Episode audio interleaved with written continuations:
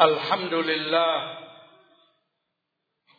نحمده حمدا كثيرا طيبا مباركا فيه مباركا عليه كما يحب ربنا ويرضى والصلاة والسلام على رسول الله وعلى آله وصحبه ومن والاه. أما بعد عباد الله معاشر المسلمين Jamaah sekalian rahimani wa rahimakumullah. Salah satu akhlak mulia, sifat agung yang Allah perintahkan kepada mukminin yang Rasulullah sallallahu alaihi wasallam ajarkan kepada umatnya adalah akhlak tawadhu.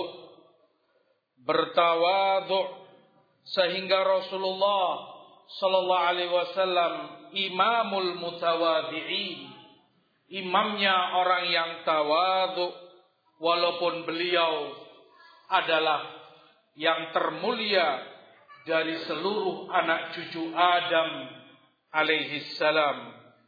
Allah berfirman dalam Al-Maidah, "Ya ayyuhalladzina amanu man yartadda minkum an dinihi" فسوف يأتي الله بقوم يحبهم ويحبونه أذلة على المؤمنين أعزة على الكافرين يجاهدون في سبيل الله ولا يخافون لومة لائم Wahai orang yang beriman, barang siapa yang murtad dari kalian dari agama Allah, akan Allah datangkan kaum yang Allah cinta mereka, mereka pun mencintai Allah. Sifat mereka mereka itu merendah tawadhu kepada sesama mukminin. Namun mereka mulia di hadapan orang-orang kafir. Mereka berjihad fisabilillah dan tidak takut celaan orang yang mencela. Al-Maidah ayat 54 Demikian pula Allah menyebutkan sifat Rasulnya. Di dalam Ali Imran 159 Fabima rahmatin minallah lintalahum. Karena rahmat dari Allah engkau melunak kepada mereka mukminin para sahabat beliau melunak sehingga beliau rendah hati mudah dalam bergaul bersama seluruh para sahabatnya di dalam Quran pula Allah melarang berbagai macam sifat dan akhlak tercela yang bertentangan dengan tawadhu. Antara lain Allah sebutkan itu di dalam surat Luqman ayat 18 19. Wala tusa'ir khaddaka linnas wala tamshi fil ardi maraha innallaha la yuhibbu kulla mukhtalin fakhur. Jangan kamu pelengoskan pipimu dari orang lain jika orang berbicara kepadamu, jika orang ada di hadapanmu, jangan engkau membuang muka dari mereka karena itu kecongkaan dan kesombongan, bukan sifat orang yang tawadhu. Jangan pula kamu berjalan di muka bumi itu dengan sombong. Allah tidak mencintai setiap hamba yang congkak dan bangga dengan apa yang ada pada dirinya. Rasulullah sallallahu alaihi wasallam juga mengajarkan akhlak tawadhu ini kepada umatnya. Antara lain di dalam hadis Rasulullah sallam sebutkan dalam khutbahnya wa ahlul jannati salasa penghuni surga. Ada tiga kriteria mereka salah satu yang Rasul sebutkan warajulun rahimun raqiqul qalbi likulli dhi qurba wa muslim. Seorang hamba yang rahim rahmat kasih sayang kepada mukminin saudara-saudaranya sesama muslim. Hatinya pun sangat lembut hatinya sangat penyayang kepada setiap kerabatnya yang ada hubungan kekeluargaan dengannya yang butuh kasih sayang dan bantuan maupun kepada setiap muslim hatinya lunak, hatinya lembut kepada mereka semua. Di sahih Muslim Rasulullah juga menyebutkan wa innallaha auha ilayya an dan Allah mewahyukan kepadaku agar kalian saling bertawadhu. Satu sama lain. Tawadhu merendahkan diri kepada saudaranya. Hatta la yafkharu ahadun ala ahad wa la yabghi ahadun ala ahad. Sehingga dengan tawadhu itu tidak ada yang satu merasa lebih bangga terhadap dirinya dibanding yang lain tidak ada yang berbuat dolim berbuat aniaya terhadap yang lainnya karena kedoliman hanya muncul dari orang-orang yang sombong dan merasa lebih dari yang lain. Kedoliman hanya dilakukan oleh orang yang tidak ada tawadhu dalam dirinya. Rasulullah juga mengabarkan berita gembira bagi mereka yang tawadhu. Rasulullah sebutkan wa ma zadallahu 'abdan bi'afwin illa 'izza Allah akan menambah kemuliaan bagi seorang hamba yang mudah memberi maaf kepada orang lain yang justru berbuat jelek kepada dirinya dan itu salah satu bentuk tawadhu mudah memaafkan, gampang melupakan kekeliruan atau kesalahan orang kepada dirinya. Dengan memaafkan itu Allah semakin mengangkat dan memuliakan hambanya. Wa ma tawadha'a ahadun lillah illa rafa'ahu dan setiap hamba semakin dia bertawadhu semakin Allah angkat derajatnya, semakin mulia dia, semakin dia merendah, semakin Allah angkat dan Allah muliakan dirinya. Demikian Rasulullah sallallahu alaihi wasallam memberi kabar gembira bagi seorang muslim yang menjaga tawadhu pada dirinya. Bukan hanya itu, yang meninggal dunia dalam keadaan dirinya terbebas bersih dari segala sifat yang bertentangan dengan tawadhu maka surga baginya. Dalam riwayat Tirmidzi disahihkan oleh Albani Rasulullah sebutkan man mata wa huwa bari'un minal kibr wal ghulul wad dain dakhalal jannah. Barang siapa yang mati dalam keadaan dia terbebas bersih dari kesombongan bertentangan dengan tawadhu bersih dari hulul.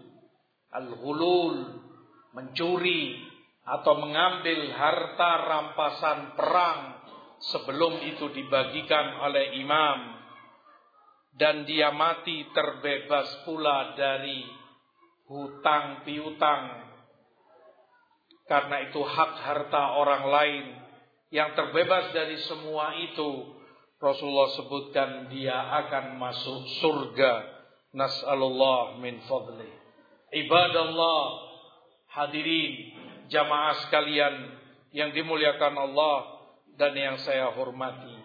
Jika itu tentang tawadhu, di sisi lain tentang takabur seorang merasa dirinya lebih dari yang lain dalam segala hal, dalam segala sisinya, dia merasa lebih kepada yang lain. Sehingga dengan itu dia pandang sebelah mata yang selain dirinya. Dia cenderung melecehkan, cenderung menghina, mencemoohkan yang selain dirinya, diancam keras, celaannya besar di dalam syariat. Oleh karenanya, Rasulullah SAW di Sahih Muslim menyebutkan, La yadkhulul jannah man kana fi qalbihi mithqalu darratin min kibr. Tidak akan masuk surga orang yang dalam kolbunya ada sebiji gandum pun dari kesombongan. Sekecil biji gandum. Masih ada takabur pada dirinya. Dia tidak akan masuk surga. Bagaimana justru jika kesombongan itu lebih besar dari itu pada dirinya? Bagaimana jika naudzubillah dalam kolbunya tidak ada isi kecuali kesombongan?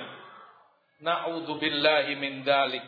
Demikian pula yang Rasulullah sallallahu alaihi wasallam meriwayatkan dari Allah di Sunan Abu Dawud bahwa Allah berkata al-kibriya'u ridai wal 'azamatu izari kesombongan kebesaran adalah ridaku pakaian atasku dan keagungan adalah yang bawahnya.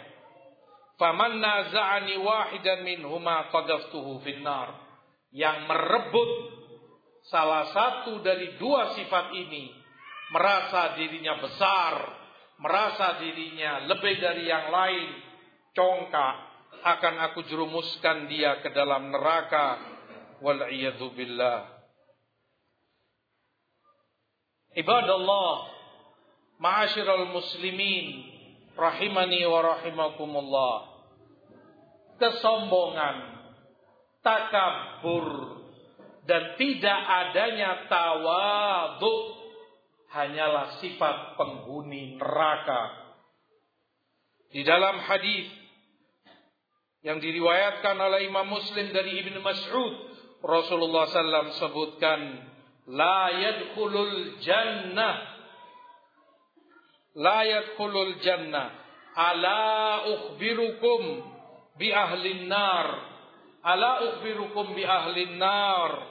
Kullu utullin jawadin mustakbir.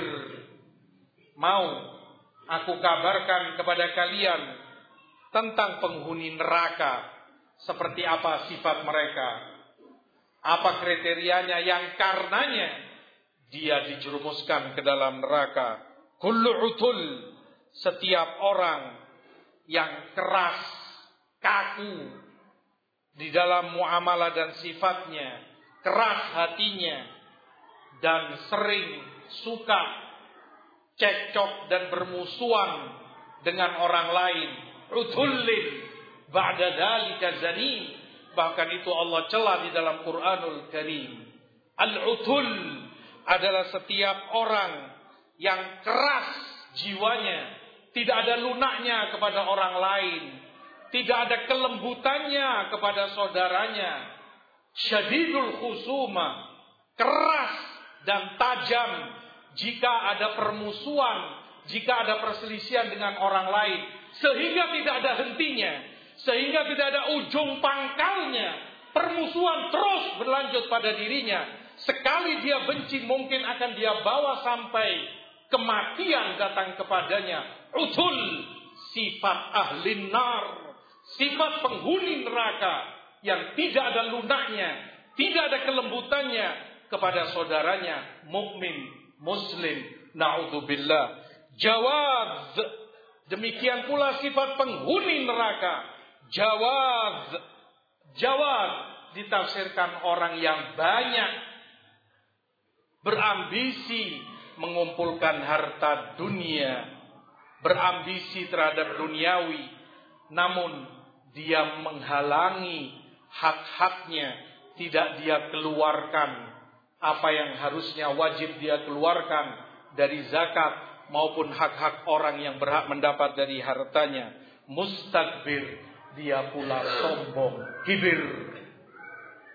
Sifat yang ada pada penghuni-penghuni neraka. Na'udzubillahi min dalik. Kesombongan lawan dari tawadhu. Rasulullah sallallahu alaihi wasallam menafsirkannya al-kibr batarul haq wa ghamtun nas. Kesombongan ketika seorang hamba menolak kebenaran dan menghina melecehkan orang lain. Karenanya dia tidak menerima kebenaran itu karena disampaikan oleh fulan. Sementara fulan menurut dia di bawah dia status ekonominya di bawah dia status politiknya. Di bawah dia ini dan itunya. Semua ini kacamata pribadinya. Sehingga dia melecehkan kebenaran yang disampaikan olehnya dia tolak dan tidak mau dia terima. Hanya karena penghinaan dia kepada orang lain. Itulah hakikat dari kesombongan. Bukan yang berpakaian bagus. Bukan yang berkendaraan mewah bukan pula yang punya rumah yang mentereng tetapi kesombongan ketika seseorang menolak kebenaran dan nasihat yang disampaikan kepadanya sembari dia menghina dan melecehkan orang lain. Aku luma sami'tum wastaghfirullah innahu huwal ghafurur rahim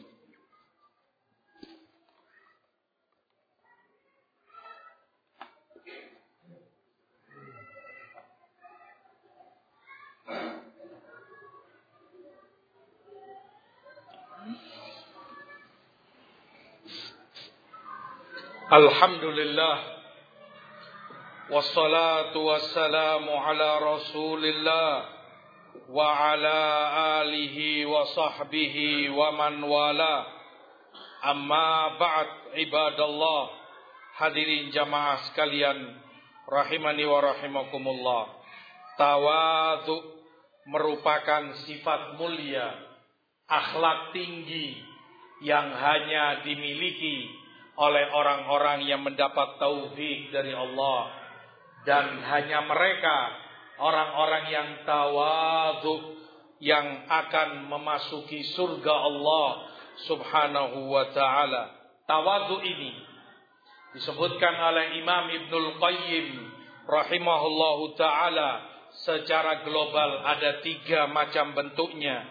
Yang pertama tawadhu rendah hati, merendahkan diri di hadapan agama Allah, di hadapan syariatnya, merendah sehingga yang datang kepadanya dari ayat Quran, hadis Rasulullah sallallahu alaihi wasallam dia tunduk kepadanya, segera dia terima Segera dia yakini kebenarannya, segera dia mengamalkannya.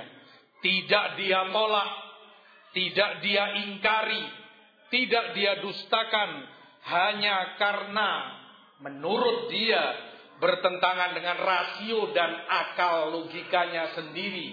Tidak dia tolak hanya karena itu bertentangan dengan kias. Tidak dia tolak hanya karena itu berbeda dengan perasaan pribadinya. Perasaan saya demikian. Rasanya nggak enak. Bukan itu tolak ukur dia. Yang tawaduk ayat hadis disampaikan kepadanya. Segera dia tunduk merendah. Mengimani dan mengamalkannya. Tidak dia tolak pula hanya karena kepemimpinannya. Karena kekuasaan yang dia miliki tingkat pertama. Maka kewajiban masing-masing kita hendaknya bertawaduk kepada agama Allah, merendah. Kita kecil, tidak ada apa-apanya dibanding Rabbul Alamin yang menciptakan kita. Oleh karenanya syariat Allah, Quran yang Allah turunkan, sunnah-sunnah yang Rasulullah ajarkan kepada umatnya, wajib kita tunduk kepadanya. Segalanya di bawah Quran dan Sunnah. Apa pun itu yang ada, kedudukannya jauh di bawah Quran dan Sunnah kita tunduk, mentaati, mengamalkannya. Tawadu. Yang kedua, tawadu untuk kita ridho terhadap apa yang telah ditetapkan oleh Allah Subhanahu wa taala bahwa setiap muslim, setiap mukmin adalah saudara sederajat dengan kita.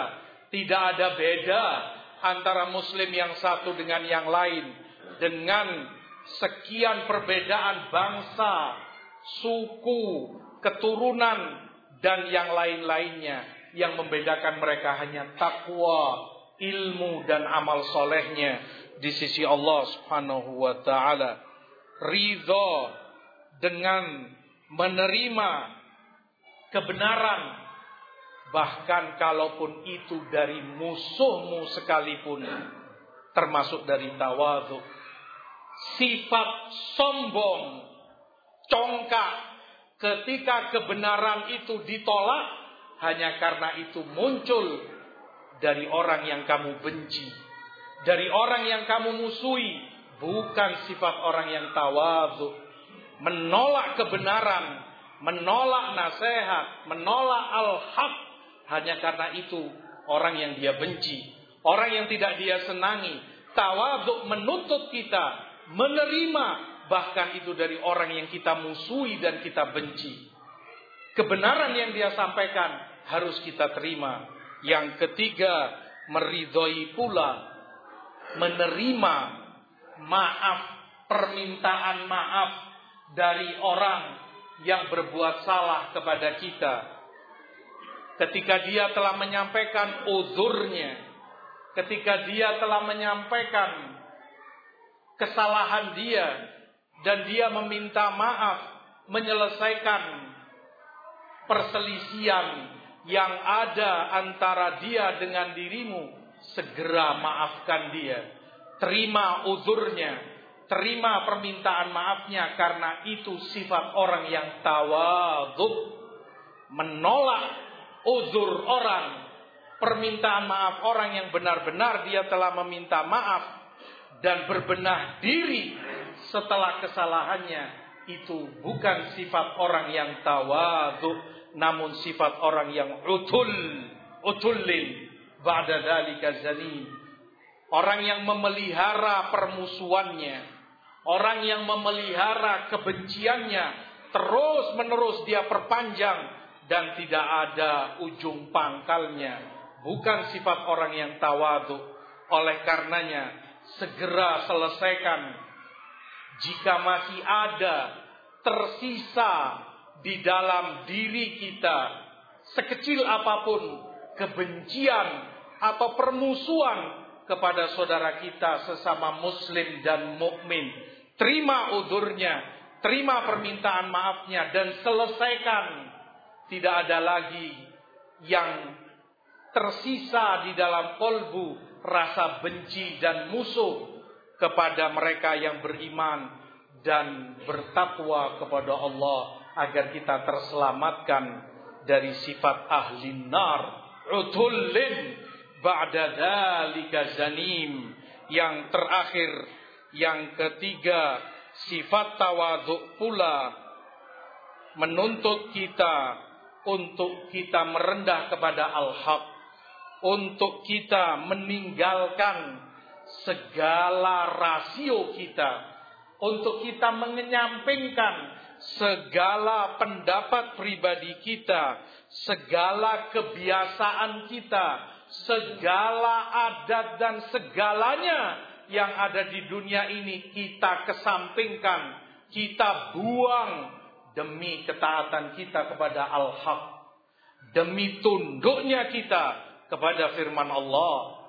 Al-Quranul Karim, kitab agung yang kita sucikan, yang kita cintai, demi tunduknya kita kepada sunnah, ajaran dan tuntunan Rasulullah sallallahu alaihi wasallam mudah-mudahan Allah menjadikan kita dari hambanya yang bertawadhu dan menyelamatkan kita dari sifat-sifat kibir dan takabur kesombongan dan kecongkaan amin ya rabbal alamin. Allahumma salli ala Muhammad wa ala ali Muhammad kama sallaita ala Ibrahim wa ala ali Ibrahim innaka Hamidun Majid.